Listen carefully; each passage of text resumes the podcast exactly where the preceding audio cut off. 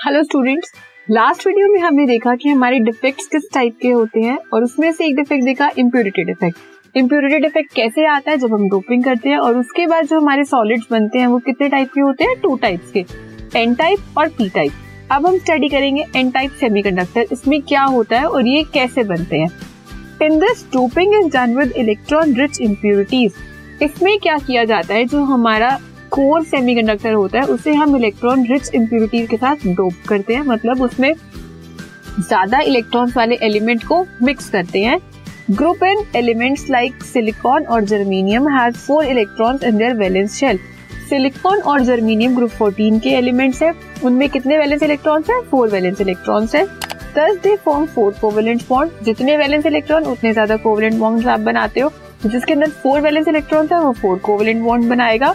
With neighbouring atom when it is doped by group 15 elements जब आपने इसको group 15 element के साथ डोप किया मतलब या तो फॉस्फोरस या आर्सेनिक के साथ डोप किया देन सिलिकॉन और germanium atom at some are substituted by phosphorus और आर्सेनिक जो हमारा सिलिकॉन और जर्मीनियम के एटम थे।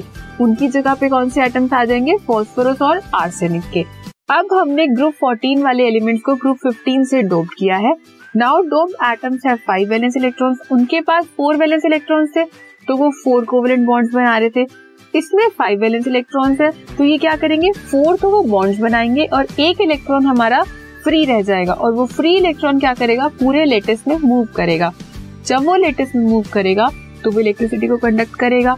मतलब जो हमारा सेमी कंडक्टर है उसकी कंडक्टिविटी को इंक्रीज करेगा।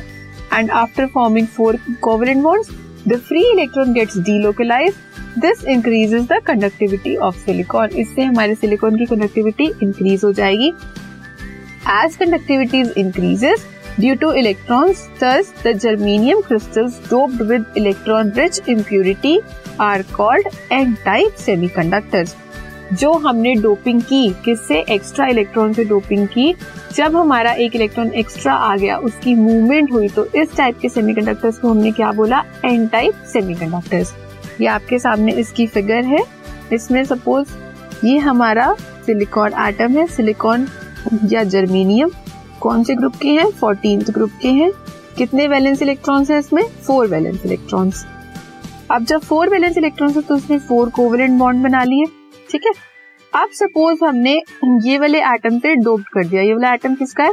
फॉस्फोरस फॉस्फोरस या आर्सेनिक मतलब ग्रुप 15 का। ग्रुप 15 का हो गया ये। ग्रुप 15 का तो कितने valence electrons five valence electrons four तो उन्होंने कोवेलेंट बॉन्ड बनाए। और ये जो इलेक्ट्रॉन है, ये कैसा है? फ्री इलेक्ट्रॉन जो हमारी इलेक्ट्रिसिटी को कंडक्ट करेगा या आप बोल सकते हो कंडक्टिविटी को इंक्रीज करने के लिए रिस्पॉन्सिबल है। तो इससे आपको क्या मिला? एन टाइप सेमी ठीक है? तो ये था हमारा N type